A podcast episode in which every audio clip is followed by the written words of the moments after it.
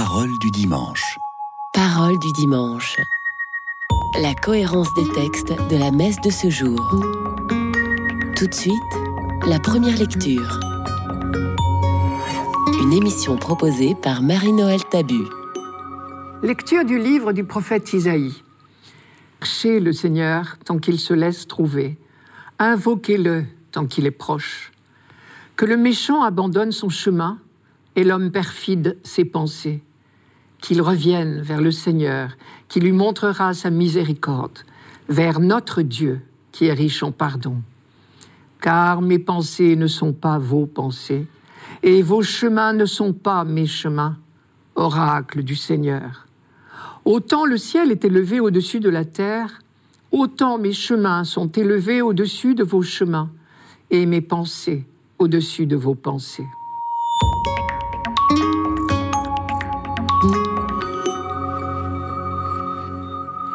Cherchez le Seigneur tant qu'il se laisse trouver, invoquez-le tant qu'il est proche. Cela ne veut pas dire dépêchez-vous, il pourrait s'éloigner. Voilà, je crois, le contresens à ne pas faire. Il n'existe pas de temps où Dieu ne se laisserait pas trouver. Il n'existe pas de temps où Dieu ne serait pas proche. Il faut comprendre, cherchez le Seigneur puisqu'il se laisse trouver, invoquez-le puisqu'il est proche. C'est toujours nous qui nous éloignons de Dieu. Et il est vrai que dans notre liberté, nous nous éloignons parfois tellement de lui que nous perdons jusqu'au goût de le chercher. Il faut bien voir dans quel esprit ces lignes sont écrites. Isaïe s'adresse ici à des gens complètement découragés. En exil à Babylone, dans des conditions extrêmement dures, le peuple d'Israël est tenté de croire que Dieu l'aurait abandonné.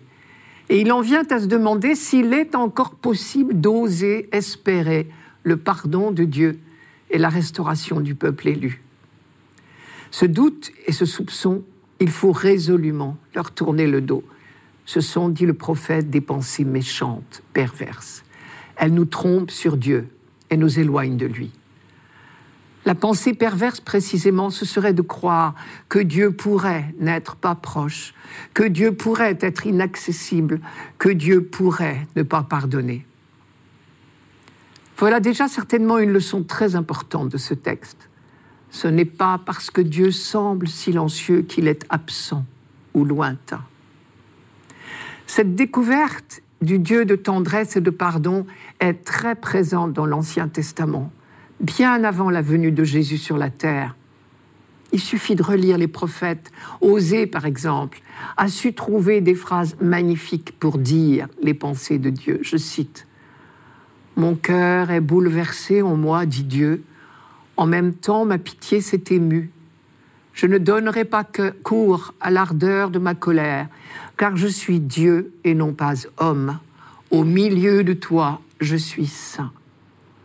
En langage biblique, le mot saint veut dire le tout autre. Et c'est en cela que Dieu est le tout autre, le saint. Il est miséricorde et pitié et pardon. Ou encore Jérémie, moi je sais les projets que j'ai formés à votre sujet, oracle du Seigneur, projet de prospérité et non de malheur. Je vais vous donner un avenir et une espérance. Il y a aussi ce merveilleux dialogue dans le livre de Jonas. Jonas prend très mal l'indulgence de Dieu pour ses affreux Ninivites, l'ennemi héréditaire d'Israël. Et il reproche à Dieu d'être trop bon. Je cite Jonas. Je savais bien, moi, que tu es un Dieu bienveillant et miséricordieux, lent à la colère et plein de fidélité. Et Dieu se défend en disant Et moi, je n'aurais pas pitié de Ninive? La grande ville, où il y a plus de 120 000 êtres humains qui ne savent même pas choisir entre le bonheur et le malheur. La Bible, dès l'Ancien Testament, est donc pleine de cette révélation du pardon de Dieu. Et à partir du moment où on l'a découvert, on ne voit plus que cela. À l'inverse, à chaque fois que nous ne trouvons pas dans la parole de Dieu cette annonce de la miséricorde et du pardon de Dieu toujours offert, c'est que nous n'avons pas compris le texte. Le peuple d'Israël a eu le privilège de faire cette double découverte extraordinaire. Dieu est à la fois le tout autre, le Saint et aussi le tout proche, le Dieu de tendresse et de pitié révélé à Moïse. Et Isaïe ramasse cette découverte dans cette phrase superbe. Autant le ciel est élevé au-dessus de la terre, autant mes chemins sont élevés au-dessus de vos chemins et mes pensées au-dessus de vos pensées. Et cette distance infinie qui sépare le ciel de la terre est une image très parlante pour nous dire que Dieu décidément est le tout autre. En même temps, il est le tout proche, celui qui est riche en pardon. Et je crois même qu'il faut aller plus loin. C'est précisément cette richesse de pardon qui constitue la distance infinie dont parle Isaïe et qui nous sépare de Dieu, autant que le ciel est séparé de la terre? Notre texte dit bien, notre Dieu est riche en pardon, car vos pensées ne sont pas mes pensées. Tout tient, je crois, dans cette petite conjonction car. Malheureusement, elle risque de passer inaperçue. Ce qu'Isaïe nous dit là, c'est que nous ne sommes pas sur le même registre que Dieu. Lui qui est l'amour même, il est sur le registre de la gratuité, on dit la grâce, le registre du pardon sans condition. Nous, nous sommes sur le registre du calcul, du donnant-donnant. Nous voulons que les bons soient récompensés, les méchants punis. Nous parlons de gagner notre ciel, alors que Dieu, lui, nous propose de vivre tout simplement une relation d'amour, donc gratuite par définition. Dernière remarque, mes pensées ne sont pas vos pensées. Cette distance infinie qui nous sépare de Dieu explique la faiblesse de notre langage sur lui. Du coup, cette phrase devrait être pour nous une invitation à l'humilité et à la tolérance. Humilité quand nous osons parler de Dieu. Tolérance pour la façon dont les autres parlent de lui. Qui d'entre nous peut prétendre sonder les pensées de Dieu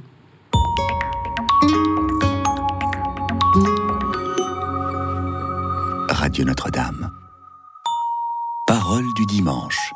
Parole du dimanche. La cohérence des textes de la messe de ce jour. Tout de suite, le psaume. Une émission proposée par Marie-Noël Tabu. Psaume 144. Chaque jour, je te bénirai. Je louerai ton nom toujours et à jamais.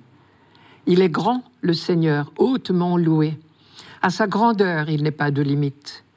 Le Seigneur est tendresse et pitié, lent à la colère et plein d'amour. La bonté du Seigneur est pour tous, sa tendresse pour toutes ses œuvres. Le Seigneur est juste en toutes ses voies, fidèle en tout ce qu'il fait. Il est proche de ceux qui l'invoquent, de tous ceux qui l'invoquent en vérité.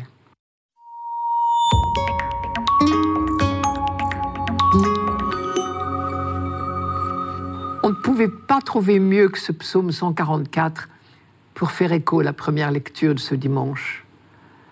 Le prophète Isaïe résumait en quelques versets toute la foi d'Israël.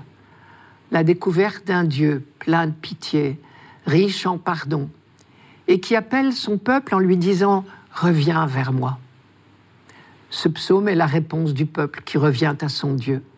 Chaque jour, je te bénirai, je louerai ton nom, toujours et à jamais c'est vraiment le cantique de la foi retrouvée. Nous avons déjà rencontré ce psaume et admiré sa composition. Si vous vous reportez à votre Bible, vous verrez qu'il est ce qu'on appelle un psaume alphabétique. Nous savons donc d'avance qu'il s'agit d'un psaume d'action de grâce pour l'alliance, manière de dire toute notre vie de A à Z, en hébreu de Aleph à Tav, baigne dans l'alliance, dans la tendresse de Dieu. Si on regarde d'un peu plus près les six versets précis qui ont été retenus aujourd'hui, on remarquera deux choses. Premièrement, on a là un condensé de la révélation, à la fois très complet et très concis. Et deuxièmement, ils entrent en résonance parfaite avec les autres lectures de ce dimanche. Je prends un exemple. Il est grand, le Seigneur, hautement loué, dit le psaume. À sa grandeur, il n'est pas de limite. Et Isaïe, dans la première lecture, avec ses mots à lui, nous dit également cette grandeur de Dieu. Autant le ciel est élevé au-dessus de la terre, autant mes chemins sont élevés au-dessus des vôtres et mes pensées au-dessus de vos pensées. Mais Isaïe nous entraîne dans une voie imprévue et nous risquons d'être surpris, car la grandeur de ce roi n'est pas ce que nous croyons parfois. Elle ne ressemble en rien aux fausses gloires et aux fausses grandeurs de la terre. C'est uniquement la grandeur de l'amour. Je résume sa prédication. Que le méchant revienne vers Dieu qui est riche en pardon, car mes pensées ne sont pas vos pensées. Il semble bien qu'aux yeux du prophète, la grandeur de Dieu réside précisément dans son pardon. Et vous vous souvenez que nous avons lu il y a quelques semaines, c'était pour le 16e dimanche, un passage du livre de la sagesse qui faisait écho à Isaïe. Je le rappelle, Seigneur, tu prends soin de toutes choses. Ta domination sur toutes choses te rend patient envers toutes choses. L'homme dont la puissance est discutée fait montre de sa force, mais toi, Seigneur, qui dispose de la force, tu juges avec indulgence. Soyons francs, cette chanson-là n'est pas souvent celle des médias modernes, et pourtant chacun de nous, dans l'intime de sa conscience, sait que c'est la vérité. La seule vraie grandeur d'un être humain, c'est sa capacité d'aimer. Après tout, ce n'est pas étonnant si nous sommes à l'image de Dieu. Autre consonance entre le psaume et la lecture d'Isaïe, l'amour et le pardon de Dieu pour tous les êtres sans exception. La bonté du Seigneur est pour tous, sa tendresse pour toutes ses œuvres, dit le psaume. Et Isaïe insistait sur ce pardon qui semble bien être la caractéristique de Dieu. Que le méchant abandonne son chemin et l'homme perfide ses pensées qu'il revienne vers le Seigneur qui aura pitié de lui, vers notre Dieu qui est riche en pardon. Mais là encore, Isaïe nous entraîne plus loin que nous ne voudrions aller peut-être. Nous voulons bien entendre ici l'assurance que nos faiblesses, nos péchés seront pardonnés. Mais au nom de ce que nous appelons la justice, il nous semble impensable que tous les grands pécheurs de tous les temps reçoivent le pardon de Dieu tout comme nous. Et pourtant, si nous prenons au sérieux la prédication d'Isaïe, il va falloir convertir notre conception de la justice, tout simplement.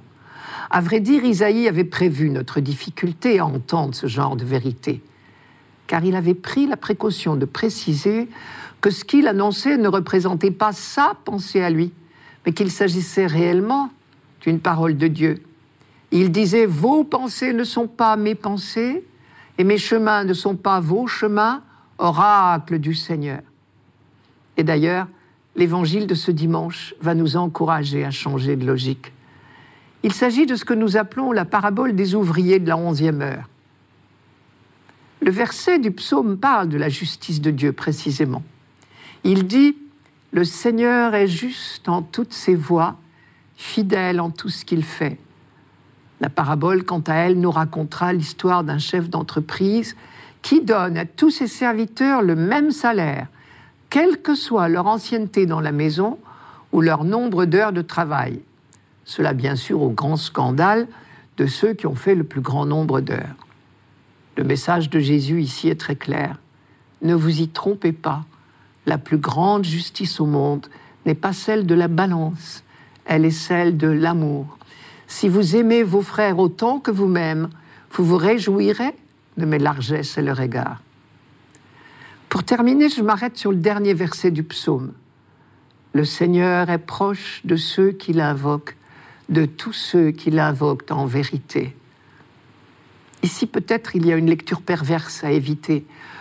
Le psalmiste ne dit pas que Dieu n'est proche que de ceux qui l'invoquent, mais Dieu respecte trop notre liberté pour forcer notre porte.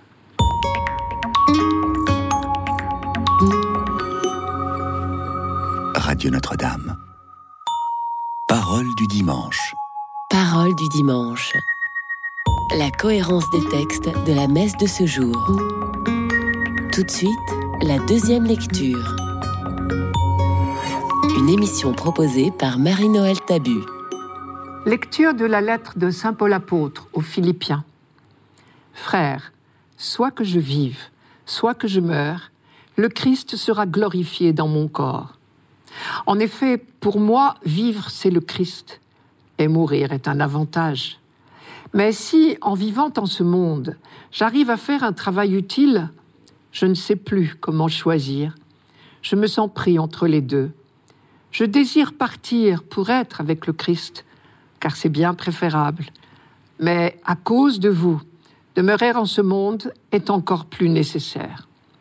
Quant à vous, ayez un comportement digne de l'évangile du Christ.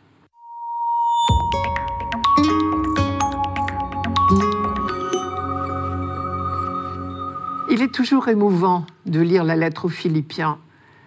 Elle est pleine à la fois de la passion de Paul pour sa mission d'apôtre, de sa passion pour le Christ, et aussi de son affection toute simple et fraternelle pour ceux qu'il a connus à Philippe.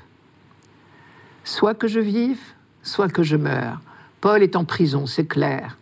D'après le reste de l'épître, on le devine, mais on ne sait pas où.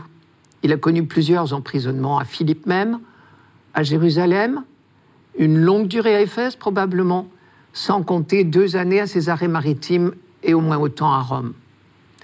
En tout cas, lorsqu'il écrit cette lettre aux Philippiens, son procès est visiblement commencé et il sait très bien qu'il risque la mort.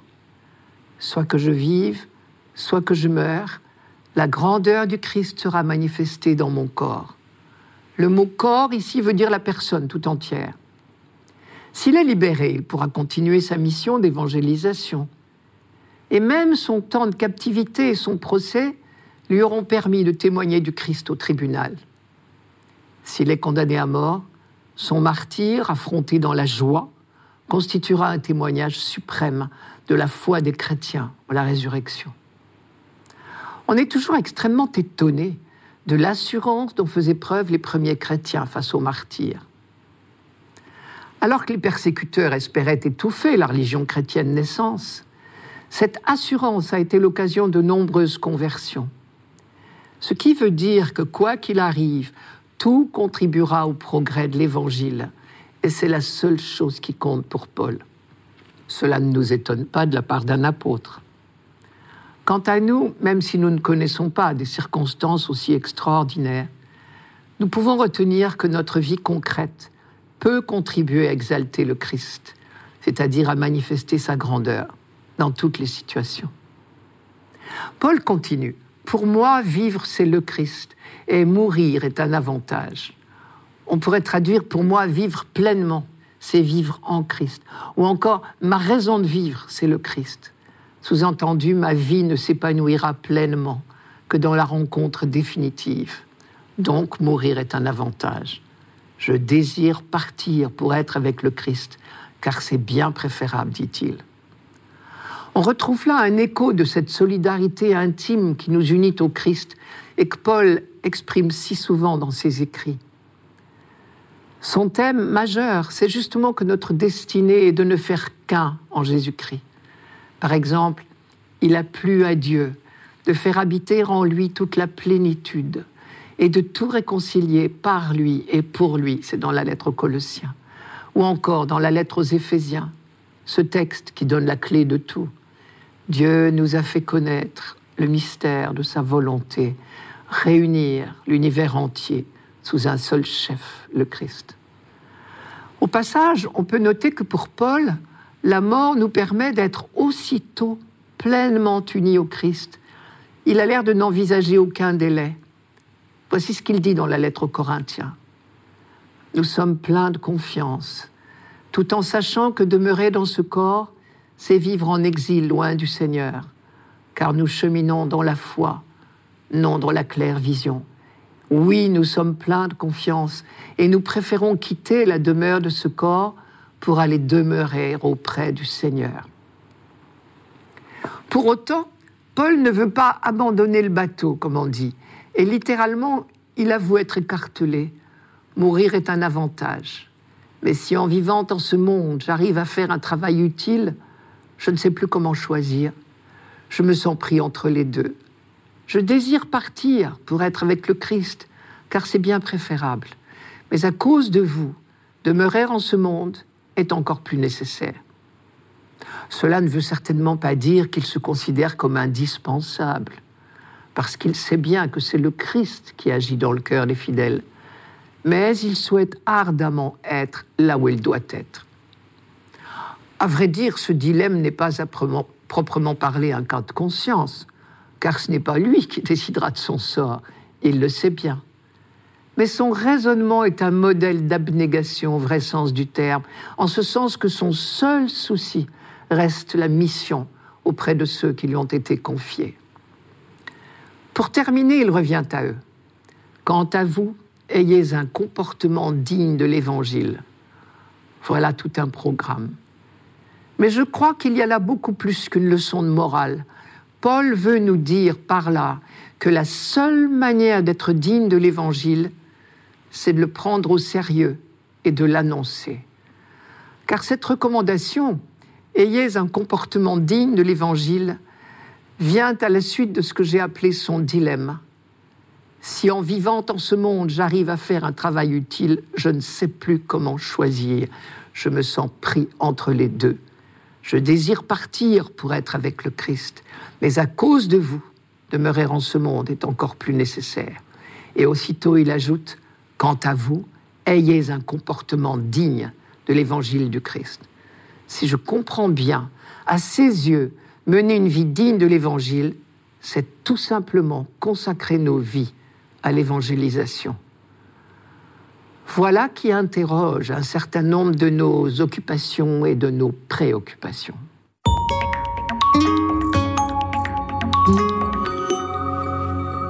Radio Notre-Dame. Parole du dimanche. Parole du dimanche. La cohérence des textes de la messe de ce jour. Pour finir, l'Évangile. Une émission proposée par Marie-Noël Tabu. Évangile de Jésus-Christ, selon saint Matthieu. En ce temps-là, Jésus disait cette parabole à ses disciples. Le royaume des cieux est comparable au maître d'un domaine qui sortit dès le matin afin d'embaucher des ouvriers pour sa vigne.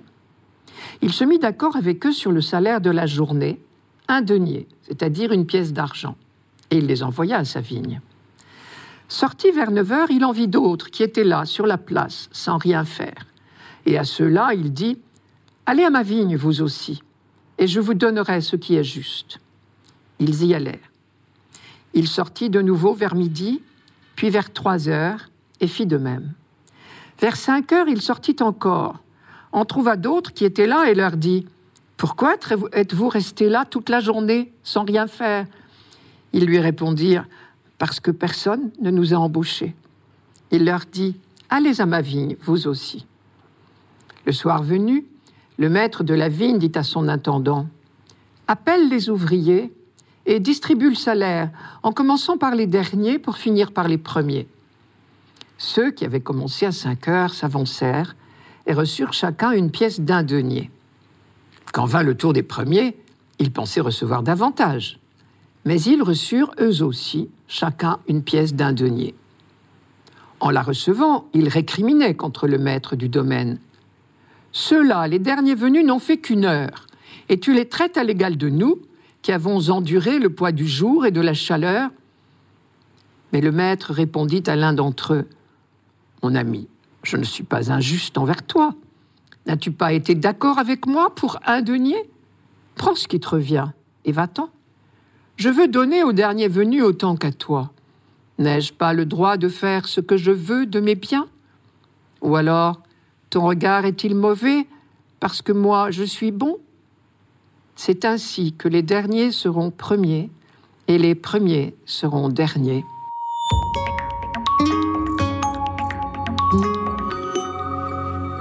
Comme toujours, il faut chercher d'abord ce que ce texte dit sur Dieu. Moi, je suis bon, dit Dieu. Vas-tu regarder avec un œil mauvais parce que moi, je suis bon? Dieu est bon et d'une bonté qui ne fait pas de compte. Cela veut dire que sa bonté surpasse tout, y compris le fait que nous ne la méritons pas. Cela veut dire qu'il faut que nous abandonnions une fois pour toutes notre logique de comptable. Dans le royaume des cieux, il n'y a pas de machine à calculer les mérites. Elle est là peut-être la conversion qui nous est demandée. Cette logique de comptable, nous avons bien du mal à nous en défaire. Nos efforts, nos sacrifices, nos souffrances, nous voudrions toujours les comptabiliser pour nous rassurer. Cela nous donnerait, pensons-nous, des droits sur le royaume, sur l'amour de Dieu. À l'inverse, il nous paraîtrait juste que Dieu ne traite quand même pas tout le monde de la même manière. Tu les traites comme nous, reprochent les ouvriers de la première heure.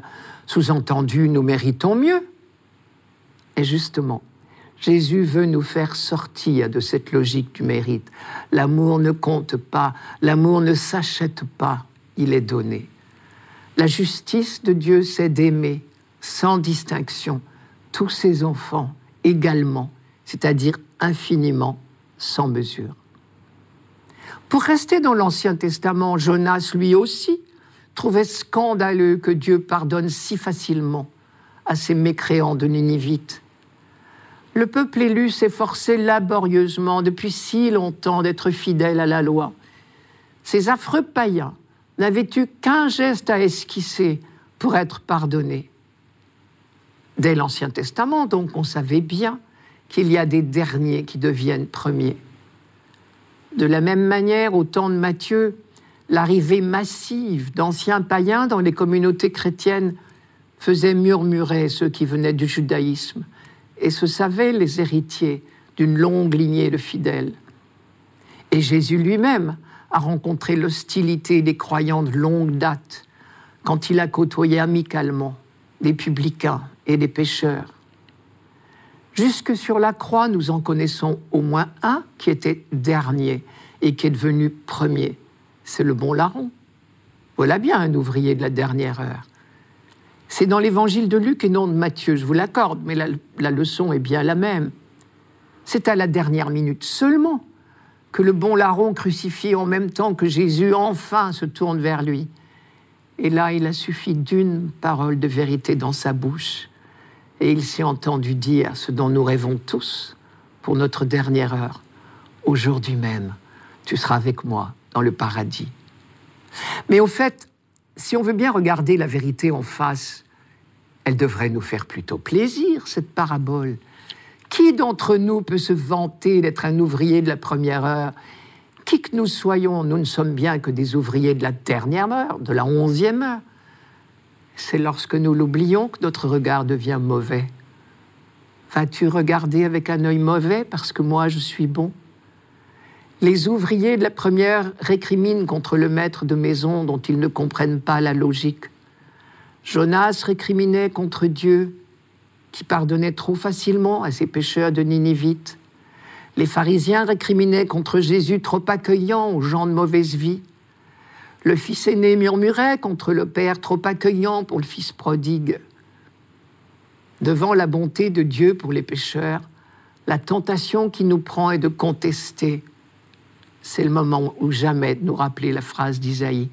Mes pensées ne sont pas vos pensées, dit Dieu. Autant le ciel est élevé au-dessus de la terre, autant mes chemins sont élevés au-dessus de vos chemins, et mes pensées au-dessus de vos pensées. C'était Parole du dimanche, une émission présentée par Marie-Noël Tabu. Rendez-vous dimanche prochain.